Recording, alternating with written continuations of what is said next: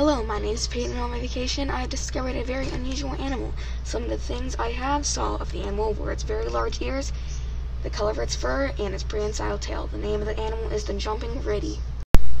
The first thing of the animal that I saw was its huge ears. For its slim structure, I was wowed. Since the animal lives in the rainforest, I would expect the riddy's ears to help it hear better and listen for danger. Did you know that most of the life in the rainforest, including the riddy, the new animal that I have discovered, lives in trees in the rainforest?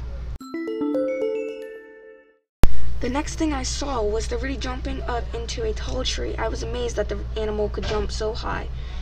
Since the riddy can jump so high, that would help it get food and get away from threats. The next thing I see is the riddy being camouflaged into the trees.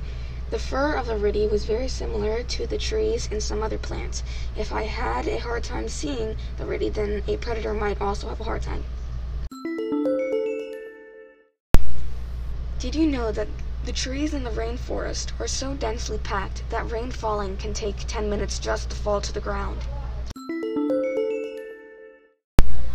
The next observation I have made about the riddy is its claws. The claws are freakishly long and they can retract. They are sharp enough to hurt something, so that would help if the riddy needed to fight something.